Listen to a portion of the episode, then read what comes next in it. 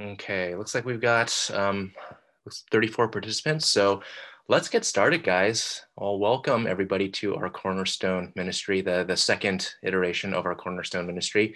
I'm glad to see all of you guys. I'm really encouraged just to see so many people um, wanting to spend their Sunday afternoons just spending more time hearing the word and learning from the word. And particularly, you know, I know that many people could have plans on a Valentine's Day. So really, really encouraged to see everybody here.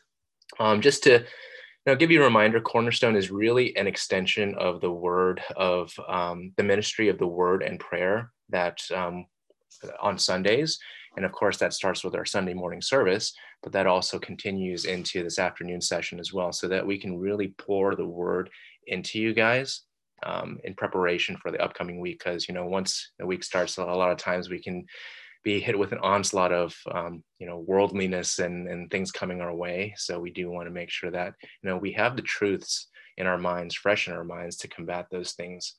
Um, this week we will be also kicking off um, our membership classes as well. So this session serves as what will become our membership curriculum. I know that most of you here are already members of the church, but we do have a few people who are interested in membership, and this is an opportunity for them to go through that material as well. So uh, this sort of serving a dual purpose. But I'll tell you, as someone who has, you know, joined the membership team and had the privilege of sitting through these classes, several times, it's always a good time just because I need to be reminded of the things that I'm committed to as a member. And uh, it's always good to be reminded of those things from the word so that, you know, I can be uh, a member of the church the way that God wants me to be.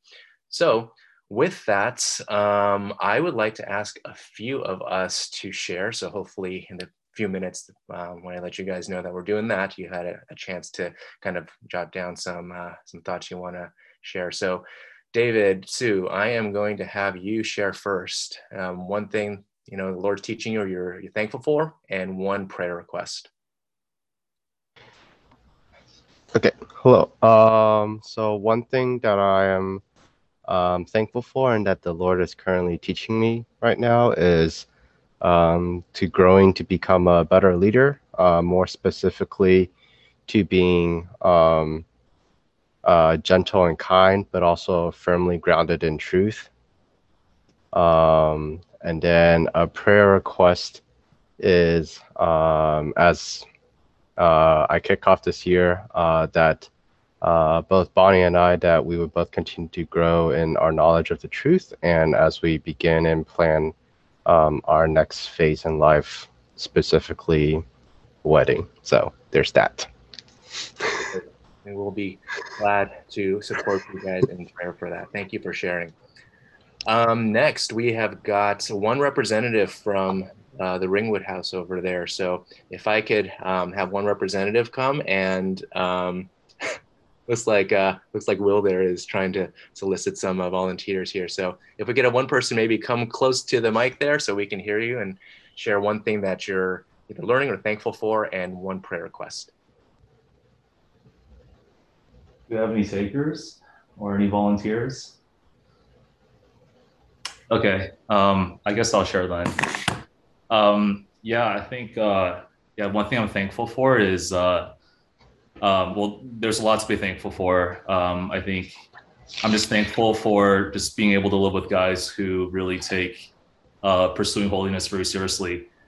Um, and I'm really thankful that, um, yeah, you know, we're um, I think, uh, yeah, just really serious about radically amputating sin in our lives, and um, and yeah, and, and that's um, something that is only possible through the power of the Holy Spirit and um, and what God has done in our lives um, to pursue Him and to not uh, be tempted uh, by our flesh. Um, I think uh, I think one thing I'm learning personally is like just how and I think you know we kind of uh, at least I heard that from today with like what happened with uh, Ravi Zacharias and sort of the um, the things that unfolded after his death, and I think that really shows like how when sin really takes a deep root in your heart, and you know you can conceal it very well, and you can kind of hide it from everyone, but um, you ultimately can't hide that from God, and Um, and yeah, I the, I first heard about it like in the sermon today, and I was just really kind of saddened that you know um, something like that can happen to people who um, who we may look up to as like you know as like Christian um, you know leaders who are esteemed and so forth. And so I think um, I think it just goes to show that no one's invincible from sin and how much we need Christ and really the the calling to obey Christ by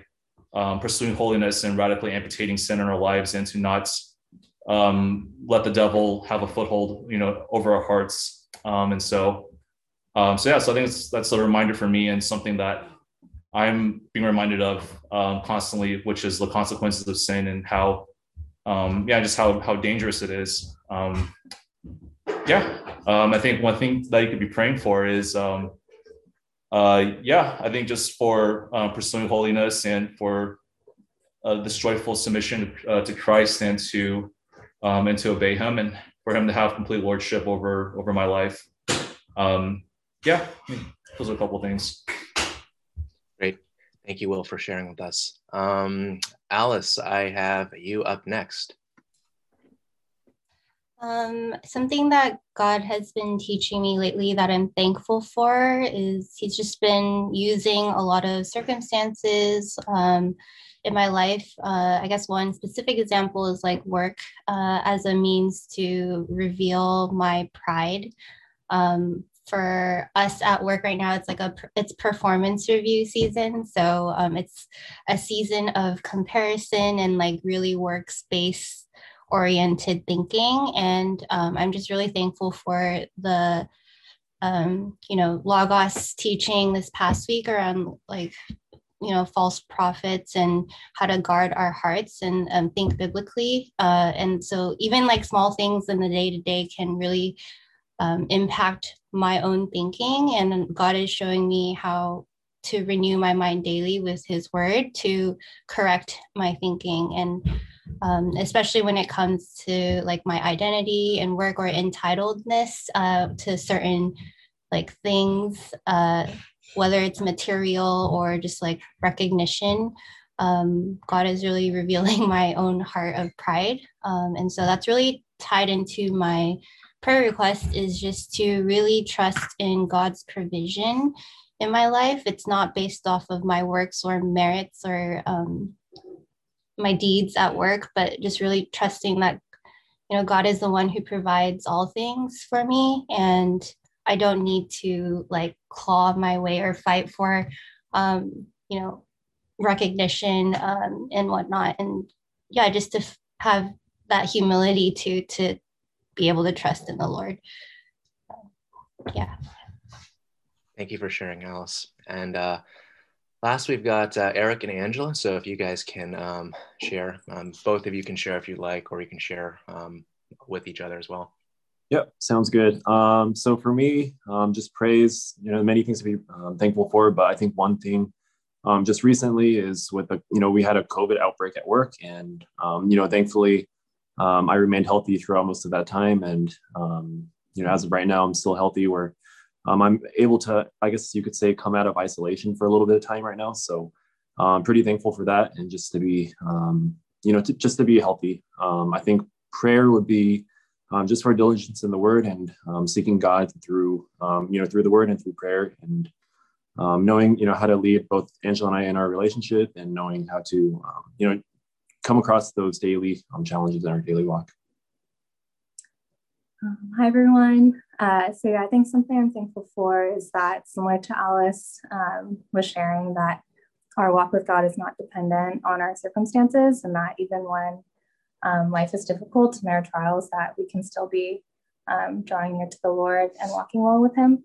Um, so, I think even from last week, talking about how every day um, we're to be seeking the Lord and considering that as our daily bread, I think really took to heart because, um, and this will lead into my prayer request that uh, tomorrow is actually my last day at my current job. And so, if you know me, that's something I've been talking about for a really long time, but um, it's finally happening and we'll be starting a new job in the beginning of March. So, I think to see that as um, somewhere the Lord has placed me and to continue um, being a witness and not um, seeing it as somewhere where I need to prove my merits um, or you know, just I guess, yeah, be people focused, but um, that it would be a place where God can continue to grow me and use me um, in that in that place.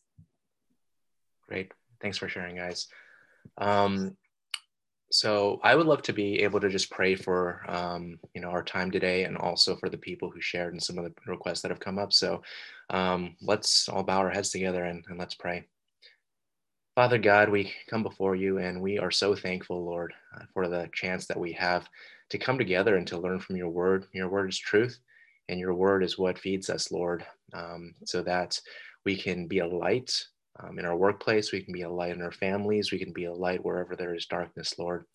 So we thank you for that opportunity, and we thank you for just uh, the chance to hear from different people within the church and um, some of the things that you are doing in their lives. I know that now is a time where so many of us have been um, separated from one another, and it's been difficult to just know how other people are doing and to hear about the Lord's good work in people's lives. So we thank you for just the chance to hear from people, but also for the chance to pray for people. Lord, one of the ministries that we have um, to one another as a church is to pray for one another and to lift up either the burdens or the joys or the requests, um, the things that uh, each of us are going through, Lord, for one another. And we are grateful for every opportunity that we get to do that.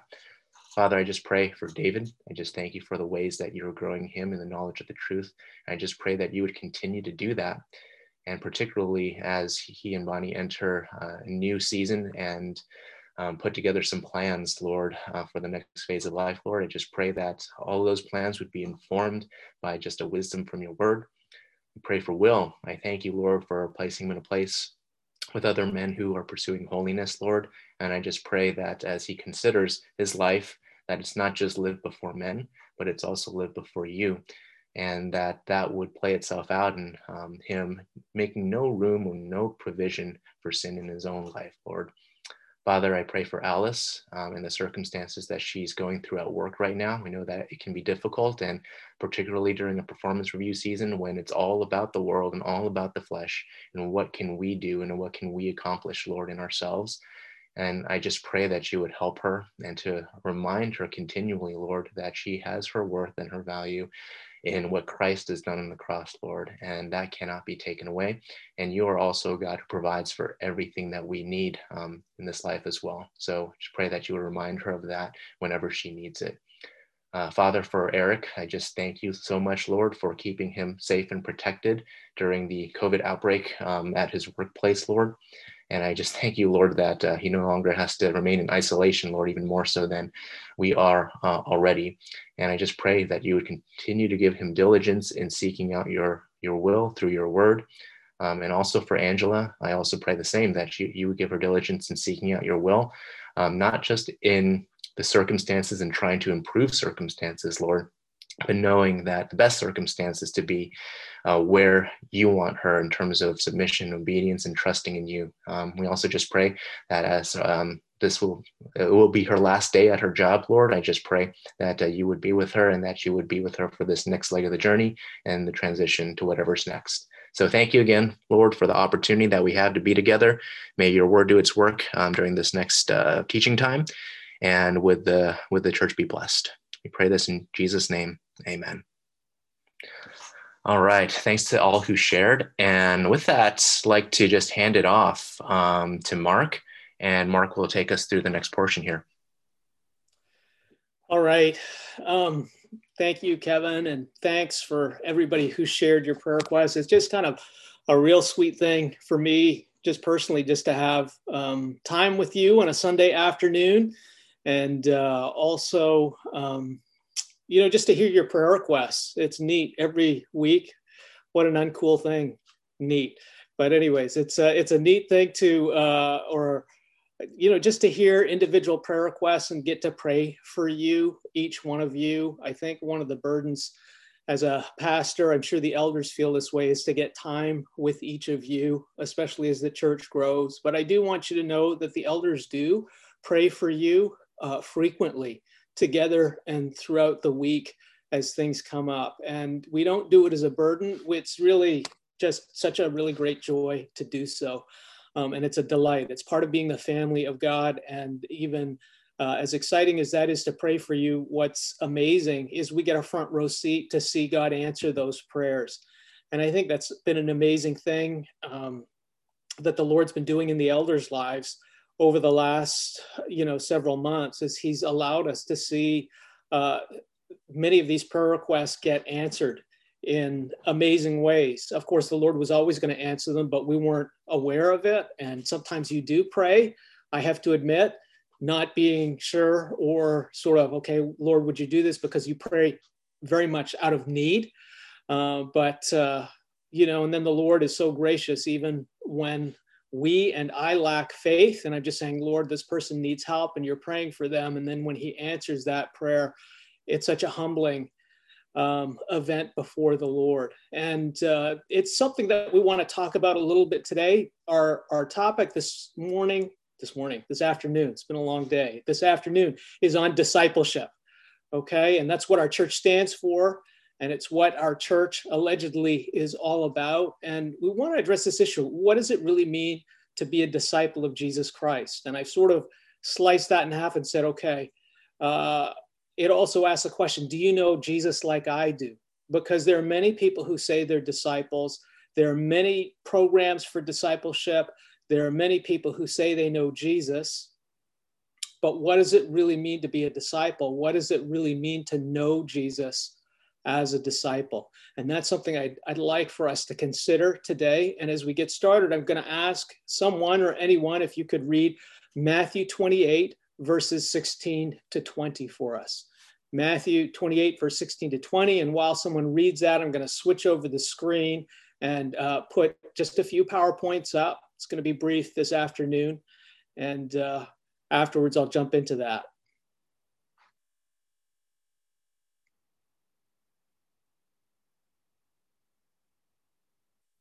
Michael Fong, I see you. Can you read for us? Are you able to do that? Yes. Uh, you said uh, chapter 28, verse 16 through 20? Yes, please. All right. Uh, verse 16 Now the eleven disciples went to Galilee, to the mountain to which Jesus had directed them. And when they saw them, him, they worshipped him. But some doubted. And Jesus came and said to them, All authority in heaven and on earth has been given to me. Go therefore and make disciples of all nations, baptizing them in the name of the Father, and of the Son, and of the Holy Spirit, teaching them to observe all that I have commanded you. And behold, I am with you always to the end of the age. Okay. Thank you. Okay, here's a few questions I'd like us to consider this afternoon. And uh, what you can do is if you have questions, if you can type them into the chat box and hopefully we'll have a little time to answer them. But Jesus makes the statement. Obviously, he's risen from the grave and he says, All authority in heaven and earth has been given unto me. Go and make disciples, baptizing them in the name of the Father, Son, and Holy Spirit. And so I want to just put that question what does going and baptizing people in the name of the Father, Son, and Holy Spirit, what does that have to do with being a disciple? Now, if I was to go to you and say, okay, how many of you say you're disciples of Jesus Christ? I believe, you know, knowing most of you, that most of you would raise your hand. Okay. I hope most of you would raise your hand. Okay. That you're a disciple of Jesus Christ. And then there's this saying that Jesus says, well, go and baptize in the name of the Father, Son, and Holy Spirit. Go make disciples. So the question is okay, if you're not going and you're not making disciples and you're not baptizing in the name of the Father, Son, and Holy Spirit, and you're not teaching them to observe everything He's commanded, are you really a disciple? Okay. And I just want to throw that question out. And I hope as we go through our discussion this afternoon that this is something that we can answer. And it's important because I want to focus in on this issue of believers' baptism. Okay. What does believers' baptism have to do with being a disciple? What does it have to do with making disciples? Because it really becomes a dividing line. Are we disciples of men or are we disciples of God? okay? Disciples of our Lord and Savior Jesus Christ, who is God. And I push that because believers' baptism explains what it means to be a disciple, it explains what it means to be a Christian, and it explains what it means to be a member of the local church. Okay, now I, I know that's an awful lot, But uh, let me hopefully give you an illustration that I, I hope helps address this. When I first started dating Julie, quote unquote dating, okay? I guess dating, you could say, is a secular term, all right? Uh, so Pastor Mark here is equating dating with discipleship. Oh my goodness. Okay. When I, the very first date I had with Julie, when it ended, and afterwards you can talk to Julie because you might get a slightly different perspective. Okay. There might be several gospel events of basically what happened. When we finished, I tried to be a gentleman and I offered to walk her to her car um, in the parking lot men you should always walk ladies whether they're your wives or whoever to the car okay? Morning afternoon or evening and make sure that they get safely away. But i offered would you like me to walk you to your car? And my wife my now my wife at that time not my wife uh, graciously and politely said no thank you. Okay? Now you could talk to julie and find out why it was that she declined to allow me to walk her to her car. Okay. Um, but I'll say one thing up front, and, and women, you have complete right to tell men not to walk you to your cars. Okay. She didn't know me terribly well. Okay. And it was unclear where things were going to go in the relationship. And it was unclear, or it was very clear to her that she did not want me to walk her to her car. Okay. Fast forward several months later, I'm on my knee with a ring in my hand and a ring box, which I can't get open, on the beach at Santa Monica. And uh, I'm asking her, Will you marry me? Okay. And by God's grace, she said yes. I will marry you. Okay. And, and as we think about that and that offer and that time, that moment, even as I'm fumbling and I don't have it together in comparison to that first day when we went out for our very first date and and I tried to walk her to her car and I thought, okay, I know everything that I need to do. The second time when I'm proposing to her with that, I couldn't even get the ring box open and she says I do. Okay. My proposal to you is at that moment in time on the beach, Julie knew me much better and in a very different way than she did when I first met her on that very first date. Fast forward 11 years later, okay? Julie and I, by God's grace, have been married for 11 years now, okay? And I would propose to you, and you can ask Julie, especially as she delightfully left me a box of coffee and uh, chocolates this morning for Valentine's Day, which I discovered at 4:30 in the morning when I crawled into the kitchen to do sermon prep. Okay, and I was like, "Oh, who got me this?" So I hit the jackpot for Valentine's Day, okay? Um, I would propose to you after 11 years of being married that she knows me significantly better than she did on that first day when I said, Can I walk you to your car? Okay. And, and we have to step back and say, Okay, why is that? Is it just an issue of time? It's because she's known me for 11 years that she knows these things, she's aware of me. And I'm going to say to you, absolutely not. In fact, I've met people who've been married for 11 years, and quite frankly, they know each other uh, not significantly better, I would say. They might know people's habits, they might know people's patterns, but really understanding a person's heart, what makes them tick. Okay. So much of that is framed by a relationship of love that is bound by commitment. I don't think Julie would know me, not that I'm anything special, but if she had never said, I do, and if she had never committed to being married to me, if she'd never committed to taking my name and becoming a part of my life, okay, uh, would it be the same relationship if she was just a friend from college or a friend from high school or a friend from church who I'd known for 10 or 11 years? you know what's the answer to that? Well that's obviously it's it's there's a huge difference. And I, I want to propose to you that discipleship is really a dividing line. It's a dividing line about the lordship of christ.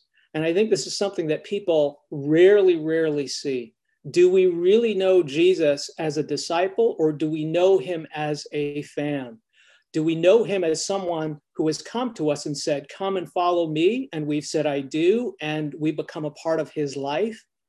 Or do we simply know him as someone we hear about at church every Sunday? Okay. If you have your Bibles, please turn with me to Luke. Let's see, chapter 4. And I'm going to ask someone to read Luke 4, verses 38 through 511. I'll give Michael Fong a break. Okay. Will Wu, you're on my screen. Would you be so kind as to read Luke 4 38 through 511?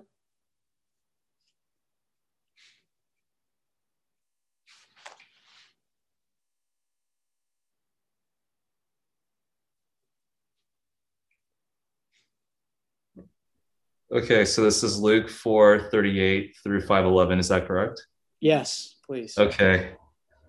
Um, cool. Uh, Luke 4 38 through 511. And he arose and left the synagogue and entered Simon's house. Now, Simon's mother in law was ill with a high fever, and they appealed to him on her behalf. And he stood over her and rebuked the fever, and it left her. And immediately she rose and began to serve them. Now, when the sun was setting, all those who had any who were sick with various diseases brought them to him. And he laid his hands on every one of them and healed them. And demons um, also came out of many, crying, You are the Son of God. But he rebuked them and would not allow them to speak because they knew that he was the Christ. And when it was uh, day, he departed and went into a desolate place. And the people sought him and caught and came to him and would have kept him from leaving them. But he said to them, I must preach the good news of the kingdom of God to the other towns as well, for I was sent for this purpose. And he was preaching in the synagogues of Judea. On one occasion, while the crowd was pressing in on him to hear the word of God, he was standing by the lake of uh, uh, Gennesaret, and he saw two boats by the lake but the fishermen had gone out of them and were washing their nets. Getting into one of the boats, which was Simon's, he asked them to put out a little from the land. And he sat down and taught the people from the boat. And when he had finished speaking, he said to Simon, Put out into the deep and let down your nets for a catch. And Simon answered, Master, we toiled all night and took nothing, but at your word I will let down the nets. And when they had done this, they enclosed a large number of fish, and their nets were breaking. They signaled to their partners in the other boat to come and help them. And they came and filled both the boats so that they began to sink. But when Simon Peter saw it, he fell down at Jesus' knees, saying, Depart from me, for I am a sinful man, O Lord. For he and all who were with him were astonished at the catch of fish that they had taken. And so also were James and John, sons of Zebedee, who were partners with Simon. And Jesus said to Simon, Do not be afraid. From now on, you will be catching men. And when they had brought their boats to land, they left everything and followed him. Thanks, Will. You know, when Jesus' ministry dis- starts, and and and if you know me, these are passages that I go through fairly frequently. Okay, there are many people who hear him preach and teach and do miracles. And Simon Peter is one of them.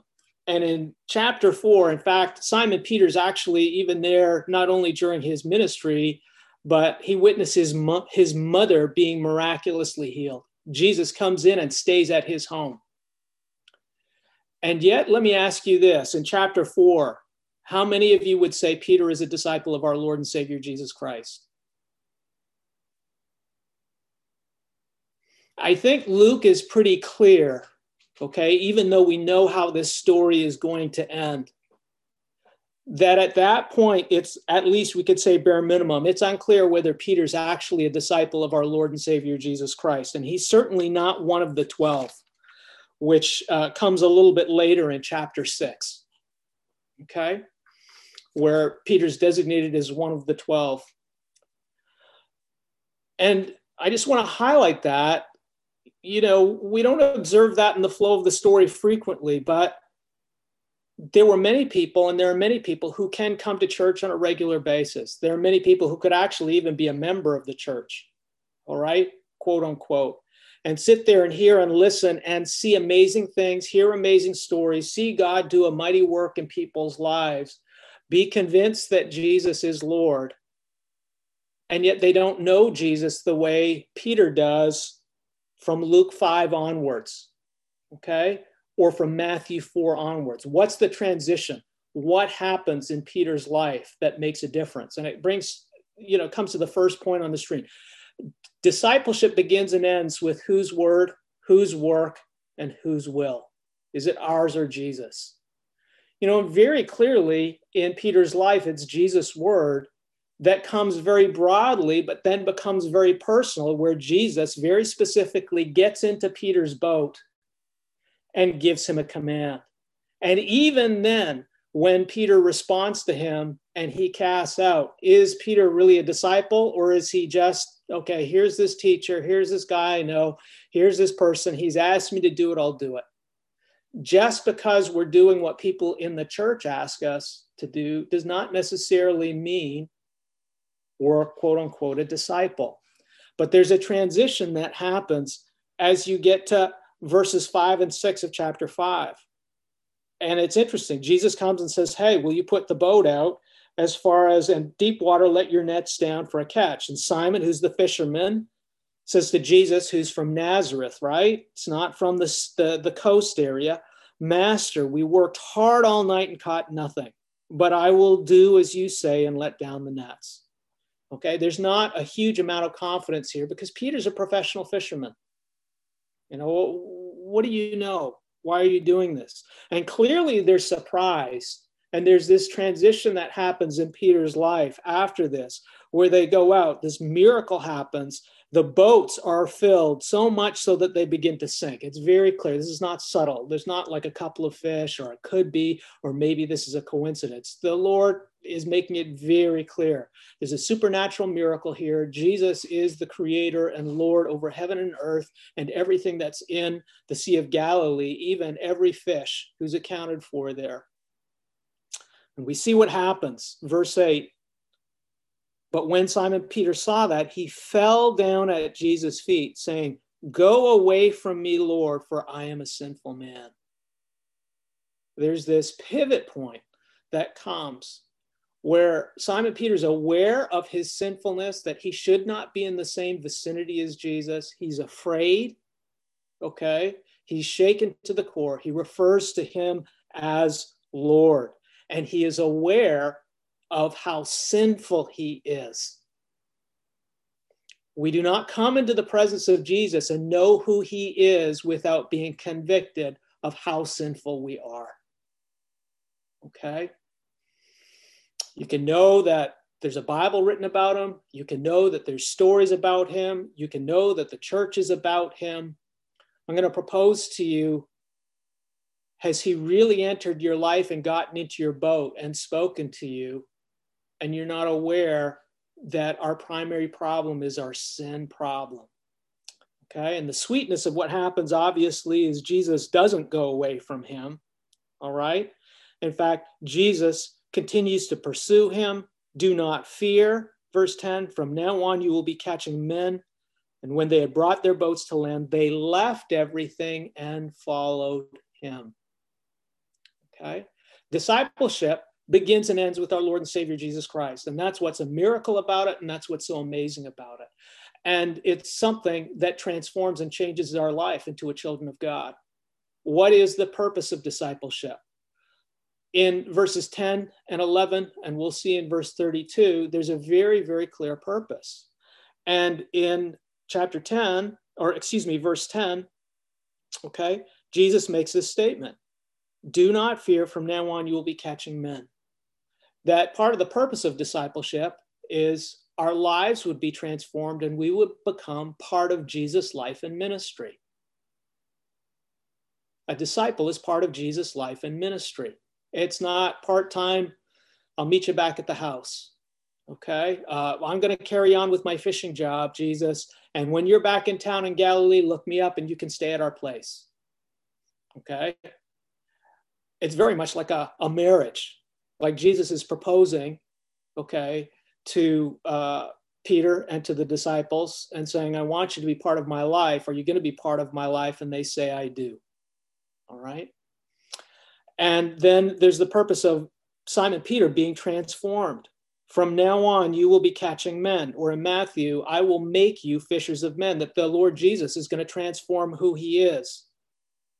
And then verse 11, this idea of leaving everything and following him. Discipleship, the purpose of discipleship is that we would leave everything in this world and follow Jesus to be with him. Fellowship with Christ. Okay. Now pop over on your next page or um, to verses 27 through 32. Okay. And, and Kevin, could you read that for us? Chapter 5, verses 27 to 32. And this is Matthew becoming a disciple. Sure thing. Matthew 5, or sorry, Luke 5, uh, starting in verse 27. Is that correct? Yes. After this, he went out and saw a tax collector called Levi sitting at the tax booth. And he said to him, Follow me. And leaving everything, he rose and followed him. And Levi made him a great feast in his house. And there was a large company of tax collectors and others reclining at the table with them. And the Pharisees and their scribes grumbled at his disciples, saying, Why do you eat and drink with tax collectors and sinners?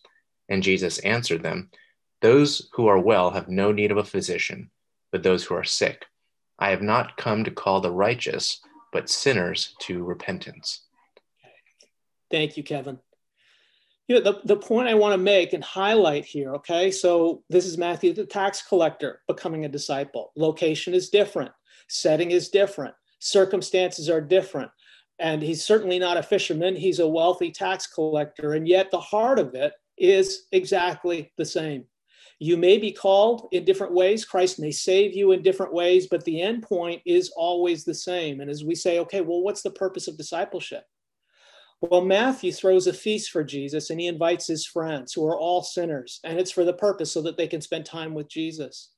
And I think very clearly, one of the things that that's highlighted in verse 32, part of the purpose of discipleship is that we as sinners would be healed. We're sick. Our sin is our core problem. It affects our marriages, our walk with God, our work, even what was just shared in our prayer time. You know, as Alice and the others shared, uh, and Angela shared about work and the challenges in work, okay? And, and that realization look, we may change jobs, we may be in different places, we may have different employers, but the challenge at work continues to be the same. And part of that problem is related to what exists in our heart. And we wrestle with that and we struggle with that. The idea of discipleship, the purpose of discipleship is that Christ would heal us, and that healing and forgiveness of our sin, that we're sick, would take place with Jesus, not away from him. Okay, it's for the purpose of repentance. Repentance is a primary purpose of discipleship. Being healed and repentance is a primary way in which Christ heals us and sets us free from our sin. So if you say you're a disciple of Jesus Christ and there's an ongoing pattern of sin that is not changing or you don't want to let go of, we have to really raise the question mark Are you truly a disciple of our Lord and Savior Jesus Christ? Let me stir the pot a little bit. Was Ravi Zacharias a disciple of Jesus Christ? Well, the world and the Lord will have to answer that. But when there's an extended period of time of being in bondage to a life dominating sin that is destroying your own life and destroying other people's lives, I can come out and say, I don't think it was Jesus he was following. Okay? Because when we come to God's word, the purpose of discipleship is a life with Christ and a life like Christ.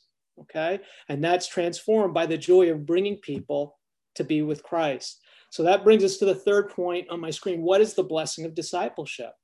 The blessing of discipleship is being part of Jesus' life, of being with Jesus, of walking with him and following him. That is a joy and a blessing and a privilege. It's not being part of a church meal. It's not being an elder. It's not being a pastor. It's not being able to preach or teach. It's our fellowship with Christ. And I think this is something that we miss out on. And I want to exhort this to you. we talked about it in Psalm 73. The greatest sweetness and joy a true disciple will ever have is time spent with our Lord and Savior Jesus Christ. That is why we open our Bibles in the morning before we go to work. That is why we pray. That is why we gather together on a Sunday afternoon. Yes, it's sweet for me to see you, but what makes this special is where two or three are gathered in Christ's name, He is there in the midst of us, even in a Zoom situation like this. It's fellowship. And when we walk away and our hearts are filled, it's not just because we got a chance to spend some time with some nice people. It's that Christ Himself has promised to be present in a unique and special way, and He fills our heart. Is there a reason why, when we walk away, we should, let's say, feel convicted about sin? That's not a bad thing. That's a blessing of being in the presence of Christ. It's what disturbs me when I'm doing counseling and I encounter guys, uh, you know, because I'm counseling guys, not women, okay? But when I'm encountering guys and there's great sin on the Lord's Day, or there's great sin in a day right after there's a Bible study. That's a huge red flag for me. Not to stand in condemnation of someone, but to say, wow, they don't know Jesus like I know Jesus. If they knew Jesus and are a part of his life and are walking and following him, the reaction of Peter in Luke 5 would be the reaction of being in proximity of Christ. It's like, depart from me, I am a sinful man, to be a terror because there's an awareness, like Joseph, that Christ is present. And at least the fear of God would, would be there. The flip side of that is of, you know, as I, you know, said as an example, calling Ricardo up after he's had his window broken. And the only thing he can tell me about is the joy of having spent the weekend at our church you know, and what an encouragement that has been to him, especially as he and his family have been isolated during COVID in a small trailer and and just you know in a place where they have to travel to different churches and to be with our church and our family. The overwhelming joy from him is the presence of Christ.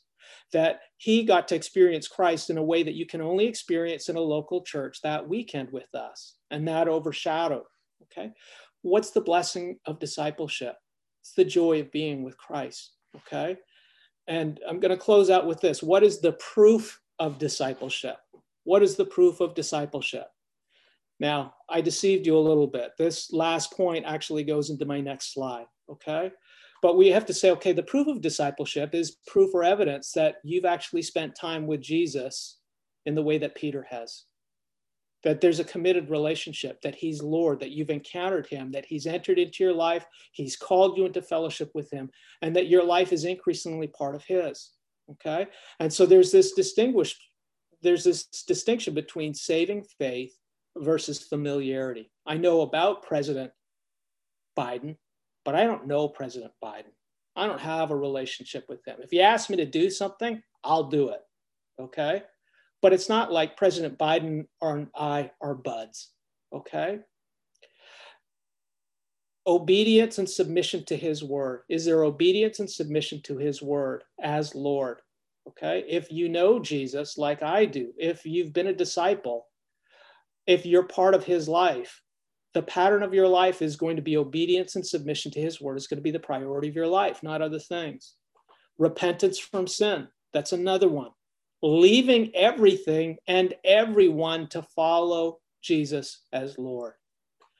In evangelism outreach, inevitably you bump into and reach out to folks who say they're believers. And what's not an uncommon phenomenon is you'll find out that there's certain believers who are living with their girlfriends. That's that they profess to know Jesus. They say, "Hey, I'm a believer," and you find out they're living with their girl and they're not married. And over time, you come and you bring them out to the church and you hope you they hear the gospel. But sooner rather than later, you say, you know what? You're in a relationship and you're doing something that's contrary to the word of God. And it becomes a fork in the road. Are they going to obey Christ? Or are they going to continue to do something that's contrary to what we clearly see in God's word? Church discipline is the same situation. Usually, as we go through church discipline, at our church, we've asked people two, three times, we've met together with them, groups of people, and say, look, it's not just me. There's a group of people at the church who are increasingly seeing that there's a pattern of sin in your life. And you need to turn to Jesus and you need to let go of this.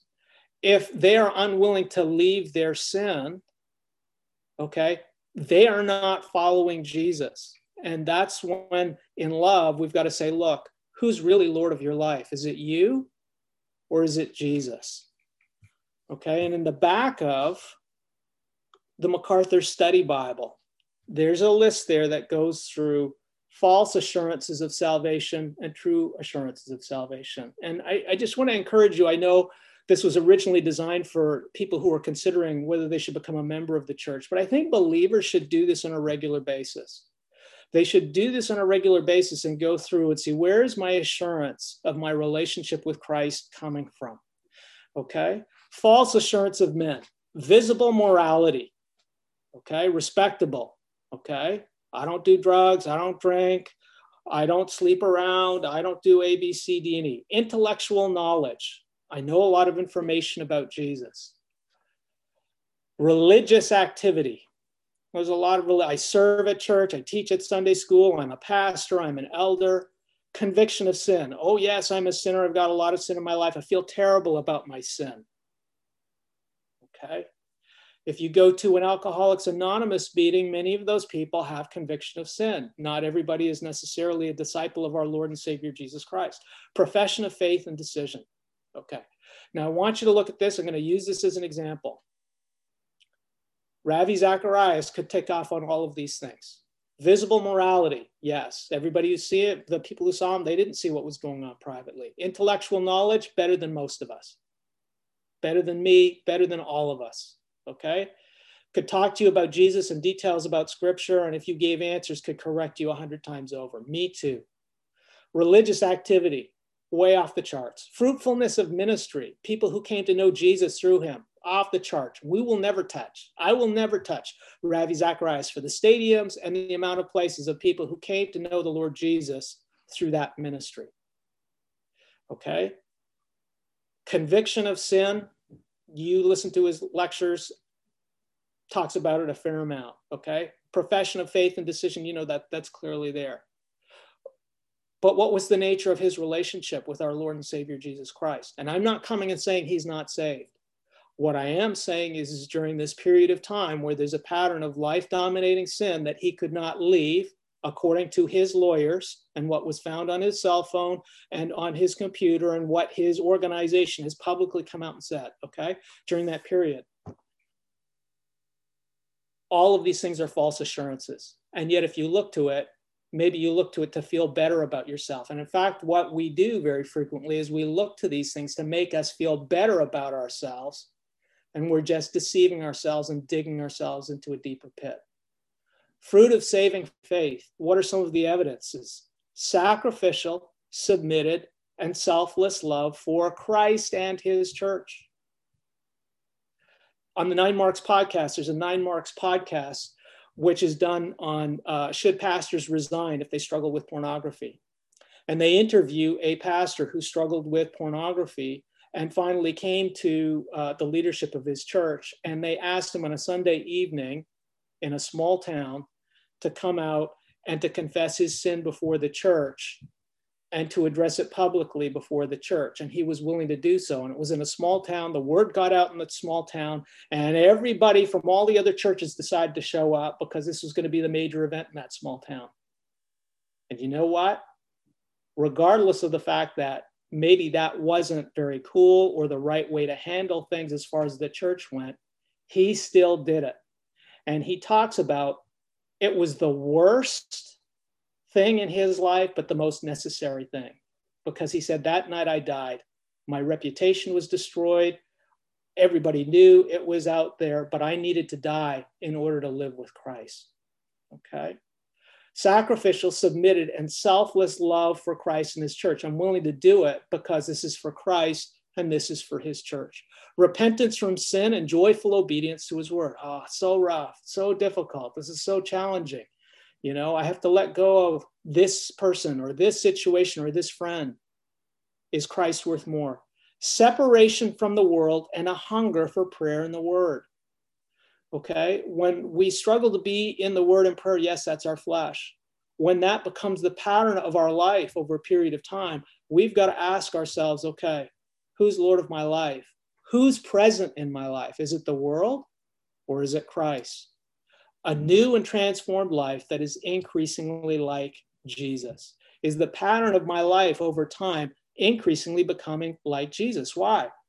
Because a disciple, okay, is a child of God. And a child of God is a member of Christ's family.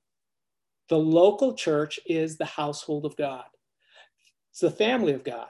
And there's only two ways to get into a family or to become officially part of a family. What are they? It's up there on the screen. You're either born into that family or you're adopted into that family. Okay, so I share this with my boys. There are people who come over and stay at our home, but they leave at the end of the weekend. They're friends, we love them, but they're not part of our family. They're not eating with us on a regular basis. They're not participating in all the problems and the ups and downs. They're friends, they're not family. Okay? There's only two ways into the family you're either born or you're adopted. Otherwise, you're not legit and legal. Okay? To be a disciple is to be a child of God. You're either born into the family by the power of God or you're adopted. Both of them happen by the power of God. Both illustrations are used in scripture. If you're born in and you're adopted, then guess what? You're a member of the family. You're a member of the household of God. There is no such thing in scripture as you go through from beginning to end and progressively see how Christ Jesus works through the gospel. He makes this point. By the end of the gospels, a disciple is clearly someone who is a member of the local church. It's someone who's a member of Christ's ecclesia, his family, someone he's died for, he's risen from the grave, and he's put a new heart and a new spirit in. They are part of the family. So you can't be a disciple and, and not be a member of the local church at some point. It might not start that way, but that's eventually where the Lord is going to bring you. And ultimately, a disciple is someone who's part of Christ Jesus. You're part of his death and life, you're part of his holiness, you're part of his family, and you're part of his mission and ministry. And that's what baptism has to do with being a disciple. Baptism is an external symbol that's a testimony of having died to the world and being raised with Christ. And now you're adopted into his family and you have a new name and the name that you have is in the name of the Father, Son, and Holy Spirit. The name that's given to you shows that you belong to Him and His family and His local church and not the world. Okay. And that brings us to our final question for all of us, and it's worth doing on a regular basis. This is not just for new believers. Ravi Zacharias should have done this on a regular basis. The people in his board should have been doing it. Our elders need to hold me accountable whose family do you belong to? And at the point where it starts to look like we're looking more like the world or more like a politician, we've got to help one another and we've got to come to one another and say, look, brother,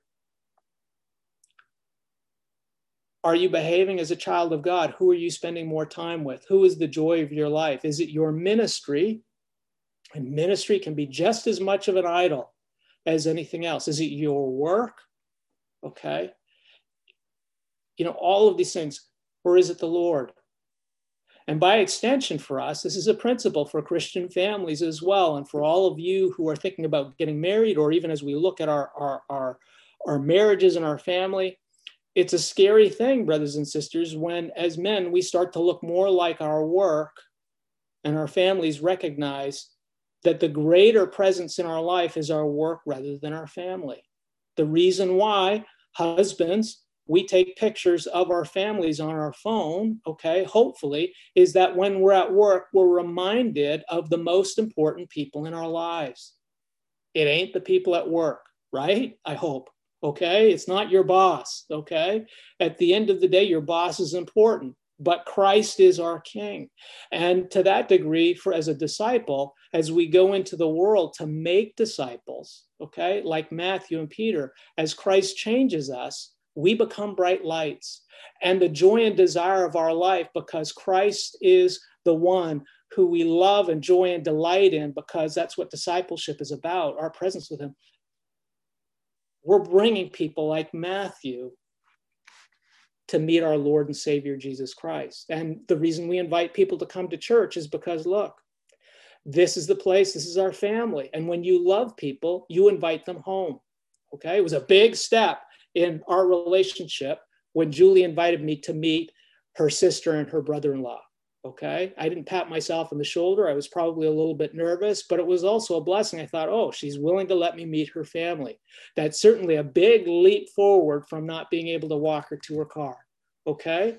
And so, in the same extent, you know, we invite people to church who we love and we're concerned about because we want them to meet the most important people in our lives and the most important person in our life, our Lord and Savior Jesus Christ. All right, we're at 458. Here endeth the lesson. And uh, if you have any questions for the next two minutes, please feel free to type them up and I will hand off to uh, Kevin Au. And if there are any questions, I'm happy to answer. I'm sure Kevin would be happy to answer them too.